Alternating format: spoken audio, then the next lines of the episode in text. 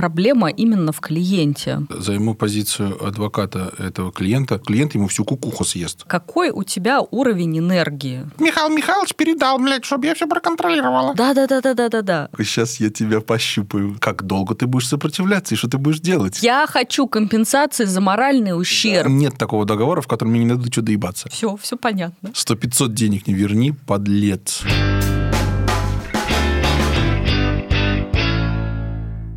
И снова в эфире с вами бессистемные ведущие прекрасного подкаста Анастасия. Привет. И я, меня зовут Константин. Разбираем сегодня тему «Проблемный клиент».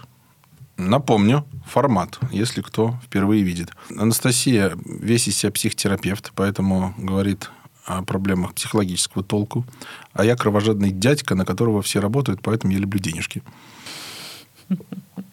Кейсы присылают наши прекрасные подписчики, лучшие в мире зрители, а мы их разбираем и даем свои иногда дурацкие, иногда полезные советы. Внимание, вопрос. Сегодня у нас один кейс. Представляю. Пишет Илья. Здравствуйте, у меня небольшая SMM-компания.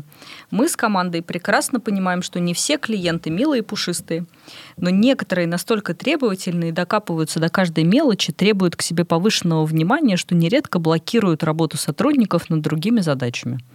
Я говорю про тех клиентов, которые начинают лезть в каждый шаг, контролировать и тратить время не на выполнение задач, а на объяснение этих самых микрошагов. Проблемы две. Мы очень молодые и не хотим терять клиентов, поэтому приходится терпеть и таких. Э, Никак не получается определить эту неадекватность на старте. Вопрос. Как определить, что проблема именно в клиенте и отказаться от работы, не успев получить предоплату? В вопросе есть подвох. У него есть понимание у нашего уважаемого Ильи, что клиентом становится тот, кто ему внес предоплату. И если он внес предоплату, тогда его уже терять ни в коем случае нельзя. А вот если он не внес предоплату, это не клиент, и тогда мы его не потеряем, ничего страшного. Ну, собственно, э, налицо противоречие, как во всех подобных кейсах, что э, и одно решение, и другое, оно ну, чем-то и хорошо, чем-то плохо. Поэтому противоречие действительно есть. Тут еще подвох кроется в вопросе, как определить, что проблема именно в клиенте. Потому что тогда нужно как будто определить, кто дурак. Что либо мы дураки и все неправильно делаем, либо клиент дурак, все неправильно делает. А вообще-то, ну, это может быть и не так, и не так. Ну, просто... Просто все дураки. Просто, да, да. У клиента есть свои особенности, и ты либо соглашаешься с ними обходиться, и, э, ну, или делаешь это как-то удачно, успешно, или нет. Да, и нужно смотреть скорее на это. То есть есть факты. У клиента есть вот такие особенности. Он любит влезать в детали, дальше что я с этим делаю, и умею ли я с этим грамотно обращаться. Согласен. Э, ну, как это, займу позицию адвоката этого клиента. Клиент, который влезает в какие-то подробности, он это делает тоже исходя из какой-то парадигмы э, своих, ну, то есть что-то у него есть. И тут два варианта. Вариант первый. Текущий исполнитель к этому не имеет никакого отношения. То есть у клиента есть опыт работы с другими подрядчиками, которые там разгильдяи, делают все криво, косо. Действительно, там насрали ему в душу, и он вынужден был с ними сюсюкаться и лезть в их задачи и тогда он просто действует по инерции с новым подрядчиком так, тогда ему надо сказать, типа, что, ну, извините, мы все нормально делаем, don't worry, be happy. Либо вариант второй. Может быть, правда, они что-то не то делают, и клиент переживает о сроках, о качестве, о том, что его правильно поняли, а ну, и каких, ну, о каких-то всех перерывах закономерных. Ну да, то есть, может быть, нету каких-то ясных этапов э, в работе, нету ясного контракта да. и договоренности, и тогда клиент просто тревожится, не понимая, когда да. что будет происходить. И э, здесь однозначный вывод делать нельзя, потому что может быть такое, что у нас пять клиентов с теми же процессами, с, теми же, вот, с тем же подходом не волнуются, а один клиент э, чрезмерно волнуется. Это совершенно не значит, что этот как-то как неправильный, а эти э, точно правильные. Может быть, этим в целом похеру. И они готовы принимать ну, там, работу посредственную, например, с точки зрения коммуникации, с точки зрения работы с ожиданиями. А вот этот наоборот, более требовательный. Ну и разве это плохо? Нет. Для меня еще та часть, где Илья говорит, что они требовательно докапываются до каждой мелочи и блокируют работу сотрудников, говорит о том, что э, внутри команды нету какого-то, ну, условно говоря, другой человек может попытаться меня блокировать, но не заблокировать.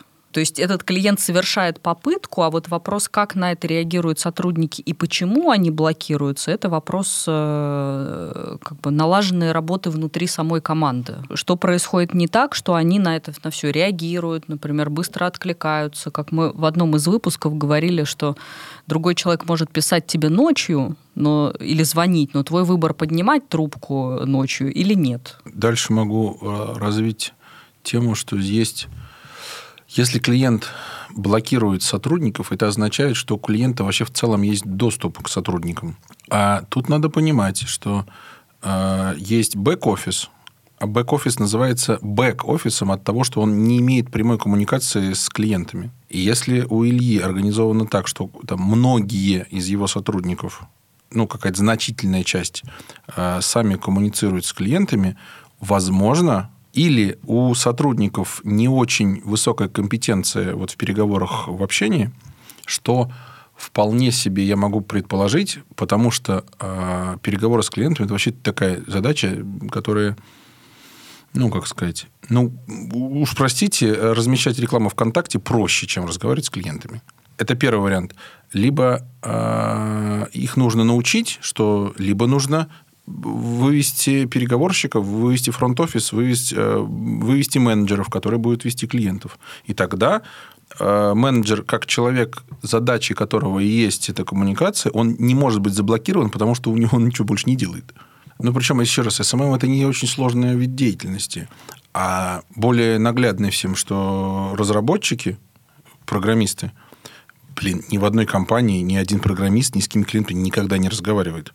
Потому что нормальный программист, он в целом к разговорам не годится. А тот человек, который умеет разговаривать, не годится в программисты. Mm. Потому что программисту нужно тихо, усидчиво сидеть и мозгами скрипеть и решать задачу, а этому нужно там что-то трололо, как-то договариваться. Это просто разные люди. А если э, Илья предполагает на то, что у него будут люди-универсалы, он столкнется э, с суровой реальностью, что э, ну, как швейцарский нож. Все, все инструменты есть, и все говняные. Хороший нож – это нож. Хороший там пассатижи – это пассатижи. И что там еще там бывает, я не знаю. Хорошая зуба... Там видел зубочистка?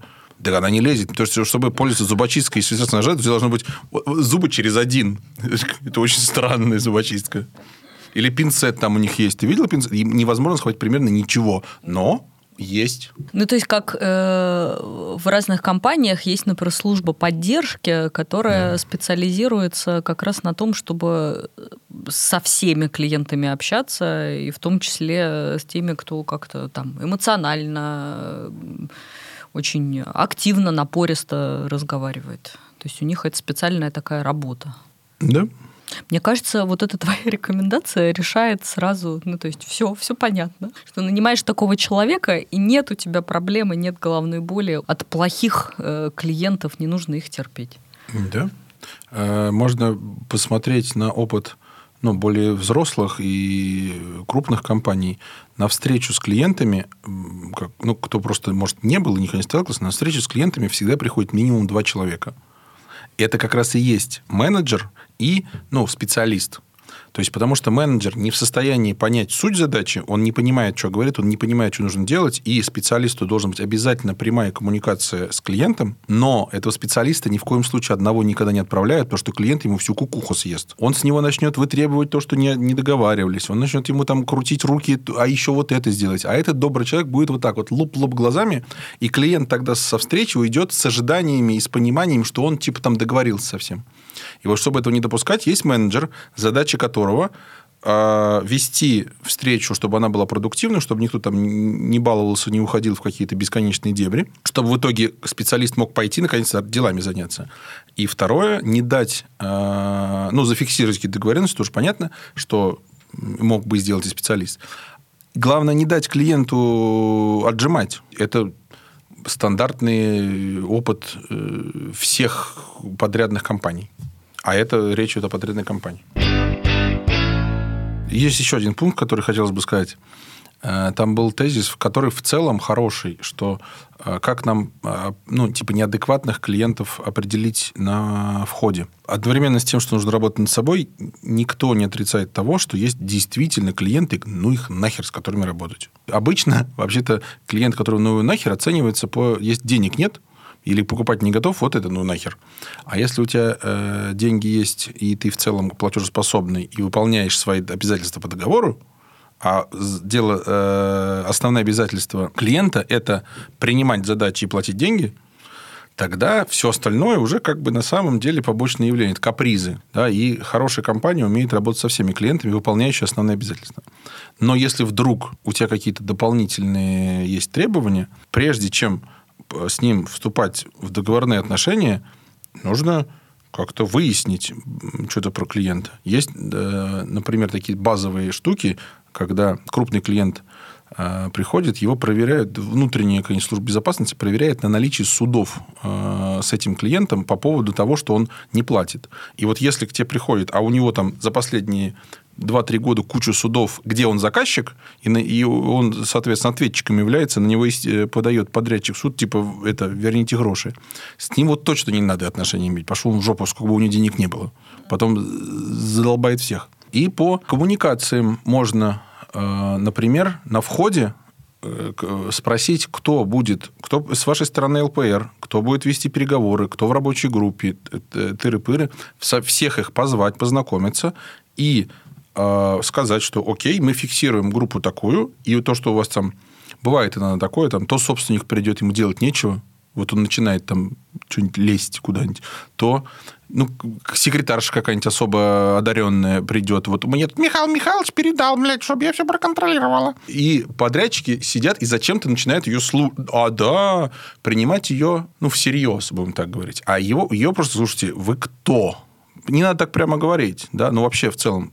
Вы за что отвечаете? Ваши? Я отвечаю, ты скажу, окей, ты теперь вместо Михаила Михайловича, будьте любезны, бумагу, о том, что вот э, Маргарита Степановна теперь является полномочной представителем Михаила Михайловича. Михаил Михайлович в этой связи отлучен от принятия решений и подписан теперь вот это. И мы теперь согласуем все только с ней. Там все это глазками похлопают, и никто этого делать не будет, потому что, ну, рубрика «Пиши, пиши бумагу» – это значит договорен, вот эти вот устные, неясные, нечеткие э, какие-то процедуры, договоренности, требования, какие-то ситуации, их Э, формализовать и положить на бумагу. И ни один хулиган-нарушитель этого никогда не делает, потому что он не хочет потом за бумагу отвечать. И тем самым можно отвадить просто. Но тут, конечно, э, вот эта вот милая барышня, она довольным лояльным клиентом не будет, потому что ее только что послали нахер. Да, законно, да, целесообразно, но все-таки послали нахер. Она, конечно же, не считает, что ее послали законно и целесообразно. Она будет сильно обижена. Поэтому лучше до такого не доводить и валидировать на входе. Но если случилось, можно ее аккуратненько. А потом э, она будет недовольна, а если э, сотрудничество продолжится с человеком, ну, с которым будет нормальная коммуникация, то это э, со временем забудется. И ничего в этом страшного нет. Отправили какую-нибудь там, ну, странную тетю. Я говорю, тети там и дяди такие странные бывают. Здесь вопрос не в поле. Илья тут пишет, что они молодая компания, что они, ну вот, видимо, они только недавно начали что-то делать. А в начале пути есть э, две стратегии, что либо я действую аккуратно и беру только тех, с кем мне комфортно, для того, чтобы какую-то свою энергию распределить, научиться и потом увеличивать сложность по мере развития. Либо наоборот, я как новичок, я сейчас вот вяжусь во все самое сложное, все шишки себе понабиваю и потом ну, как-то быстрее вырасту. И это зависит от того, какой у тебя уровень энергии, ну то есть на что ты вообще готов. Если я вот например, понимаю, что у меня энергии маловато, то мне подходит первый вариант. Увеличивать сложность по мере роста своих компетенций и какого-то опыта. А если я такой вообще энергичный, отважный парень, и в случае чего готов и ночами поработать, э, чтобы какие-то ситуации порешать, то вполне можно ввязываться в драку, учиться на какие-то шишки себе набивать. Вот зато этот опыт быстрее Фыпочки. придет. Да. Почему я это говорю? Потому что мне кажется, что э, вот эта вот неясность и какая-то неопределенность, как мне действовать, она может происходить из такого там, из чувства вины, что я чего-то не доделываю, или из других каких-то переживаний, э, где я не понимаю, какой я, и у меня нету ясной э, стратегии развития, исходя из этого. Ну, то есть, что я заранее не определил, вот как я ну, свои ограничения, короче, в итоге да, те же самые. Да. И понятно, что большинство ограничений, в том числе в опыте, познаются. Ну, вот как бы эта ситуация как раз может помочь разобраться, да, вообще какой я, что мне комфортнее, какой вариант я выбираю. И это можно отвечать себе на этот вопрос честно, без самобичевания, без самообвинений. И тот и другой вариант э, нормальный. Значит, а теперь у нас рубрика «Странные вопросы или ответы на бумажках». Значит, предлагается э, вопрос, и к нему несколько ответов. Э, вопрос озвучивает Анастасия, потому что я ничего не вижу. Как поставить на место такого клиента, если уже начал с ним работать? Ответ от редакции номер один. Прийти к заказчику в качестве клиента и самому стоять у него над душой. Это называется око за око, зуб за зуб. Э. То есть, если он тебя, э, мягко говоря, задрачивает, задрачить его тоже еще больше. Ну, если в целом нет задачи развивать бизнес, то можно заниматься да, этим. Да, кстати, да. Если заняться нечем, в целом можно и... Потроллить. Можно и потроллить клиента. Главное, чтобы этот клиент, э, было у него что купить. А то, если ну, клиент продает что-то, что тебе еще не нужно, то ты купил себе что-то не нужно задорого для того, чтобы его задолбать. Не очень э, рационально. Потратил деньги, потратил время, а еще клиент оказался сильнее в троллинге, и ты да, ушел да. ни с чем, потому что, в общем-то, не справился с задачей. Надо, а, он, а он сидит такой, думает, надо бы... Вот дуралей, блядь. Теперь, говорит, мой любимый подрядчик, я теперь точно с него не слезу. Вот я его задолбаю следующий вариант. Заключить договор и прописать все, что клиенту можно, а что нет. А, эту землетрясение в Турции надо прописать обязательно договор, что делать, если оно произошло. Ковид. Ковид. И зомби-апокалипсис. То есть, мне кажется, ответ с претензией на серьезный. Но это не серьезный тоже ответ, потому что нельзя составить такой договор, в котором прописать абсолютно все, что клиенту можно, а что нет. Это нельзя написать в договоре не там такой договор, не звонить мне или не спрашивать, э, не задавать сложных вопросов, чтобы мы ставили в тупик. Такое не бывает в договоре. Поэтому, конечно, это тоже шуточный ответ. А, э, тут еще есть такой момент, что люди, которые умеют и любят нарушать границы, сделают это вне зависимости от договора, который у вас э, О, составлен. Это, кстати, это правда. И ты думаешь, что ты сейчас, значит, написал договоры, и клиент даже сказал, типа, да-да-да-да-да-да. Окей. А потом... Да, да, и да. он найдет повод, он объяснит, он тебе придумает кучу причин, почему именно так да, это нужно делать. Да. И ты как бы будешь такой, блин, то есть все равно нужно учиться... Все равно ты будешь считать, что... А, и это я не писал. Я тебе даже больше скажу, что поскольку я как раз тот самый человек, мне как... У меня прям спортивный интерес. Мой интерес не то, что пробью ли я твой э, договор или не пробью. Я точно знаю, что пробью абсолютно любой вот нет такого договора, в котором мне не дадут что доебаться.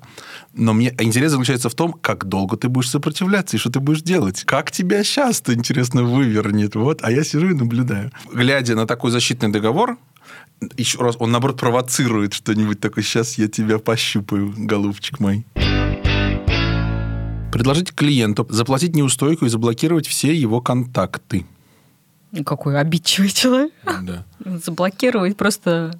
Я, я на тебя обиделся. Я на тебя обиделся, потом с тебя 100 тысяч миллионов. Так написать, 100-500 денег не верни, подлец. Это, кстати, распространенная история, что так во всяких э, инфобизнесах делают, что когда э, очень много клиент какой-то жалуется, его, ему возвращают деньги и просто его потом везде блокируют, чтобы он не мог э, купить следующий курс и туда также прийти. Да, да, да. А, слушай, здесь действительно заплатить, я ему плачу неустойку. Ё-моё, я не сразу понял. А ну и что? Ну, кстати, То есть нормально. клиент скандальный, попробуй из него еще выбей неустойку. Не, а неустойку, ты просто, он к тебе приходит, а ты деньгами так у, меня, у меня есть. Да-да-да. А Котлету достал, ему так по морде вот так вот настучал. Видишь, у меня есть деньги, на, держи. Да, ну, кстати, вот мне кажется, что это написано тоже как, как, наоборот, как глупость, а вот это хороший способ, на мой взгляд. Что если тебе кто-то, ну, правда задолбал, ты ему возвращаешь деньги, всю предоплату, которую он тебе внес, и говоришь, слушайте, мы с вами работать отказываемся. Он в Гагский суд, он не сможет пойти. То есть он придет в суд, скажет, а вот мне деньги вернули и ему скажут, и что? Что ты хочешь? Что ты хочешь? Я хочу компенсации за моральный ущерб. Да, да, да. Ну, а за моральный ущерб пусть судится. Пусть судится, хоть обсудится. За моральный ущерб, как его обидели мышку, написали ему в норку, и вот это вот все. Это хороший вариант, если задолбал. Не очень профессионально, но жизнеспособно. Сводить клиента в баню, напоить его пенным и как следует отшлепать веником. Мне нравится. Не, ну подожди, здесь явная ошибка. Если человека э, напоить пенным, отшлепать его как следует не получится. Пен. Надо, чтобы, если ты хочешь человека отшлепать, надо в пенное подмешать водочки. Вот проблема какая здесь. Я не знаю, ну отшлепать, что это? Какое-то игривое такое словечко-то. Ну, а мне кажется, кстати, что если серьезно, то есть э, э, категория людей, которые действительно при сближении каком-то э, типа расслабляются и перестают так сильно докапываться. То есть вполне с некоторыми клиентами вариант сходить в баню и вот это вот просто побазарить по понятиям, Да, э, что но но, нет. не, но не отшлепать. Да, не ослепать, но здесь есть такой нюанс. Э, нужно отправлять клиентам переговорщика в баню с маленькой пиписькой. Потому что если ты придешь, и у тебя пиписька больше, а в бане все пиписьки видны, клиент, конечно, скажет, ах, ты э, нехороший человек, и будет к тебе относиться То есть завистью. клиент, помимо того, что зловредный, так еще и завистливый. Да. Мне кажется, в кейсе вот этот клиент представлен как плохой человек. Я тот самый клиент. Делайте мне все, чтобы было заебись прям. Если я вижу, что кто-то делает что-то не круто, я, конечно, начинаю туда лезть и э, это самое. Если у меня на то есть время и силы. Если сил- силы времени нету, то попустительствую. Мне кажется, что такие, как ты, как раз идут в дорогие конторы, где вот этих вот проблем будет меньше, и где тебе самому меньше придется э, докапываться. А есть просто люди такие, которые вот они любят докапываться. Они не качество любят, они любят власть. Предложить клиенту какой-то один день в неделю, в который он будет законно трахать мозги, и сделать это частью рабочего процесса. О. Великолепно. Значит, четверг – рыбный день, Великолепно. а среда – день ебли с клиентом. Да, кстати, это технология, которую очень успешно используют в семейной терапии. Выделяется один день, в который каждый может сказать, э, что у него там происходит.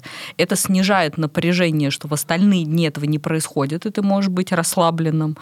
А как, подожди, если у меня непреодолимое желание всем выносить кукуху, что меня остановит э, вот в этот неурочный день это делать? Если у тебя есть желание именно всем э, и постоянно выносить кукуху, наверное, ничего не остановит. А если у тебя есть просто желание озвучивать свои э, как бы недовольства, то Так вполне... это вроде одно и то же, нет? Нет, нет. Рожа мне твоя не нравится, но только по пятницам. В четверг нормальная. В четверг тоже не нравится, но ты можешь это записать на листочек и принести это В пятницу. да. Вот ты со мной ругаешься каждый день, предположим, и каждый день ты получаешь от меня э, сопротивление вместо ну, понимания и какого-то конструктивного разговора. И я тебе, например, говорю, слушай, если мы будем с тобой только по пятницам, ты мне будешь все это высказывать, я точно с тобой буду конструктивно разговаривать, буду вслушиваться в то, что ты говоришь, и уделять этому внимание. Ну так это офер нормальный. Если, нет, если ты со своей стороны мне что-то обещаешь того, чего не даешь, тогда это, это, слушай, это хороший офер. Я не знал, что это часть схемы. А, ну да, действительно, если эта часть схемы просто ограничение тебя Да. и тебе никаких бонусов не дает, то, конечно, нафиг не нужна. Тогда озвучивай свои схемы полностью. Что ты нас, э, агрессивных дураков, Э, э, вводишь в вводишь в заблуждение. заблуждение? Наше комедийное шоу подошло к концу. Кто до сюда досмотрел, тот молодец. Лайк. Да.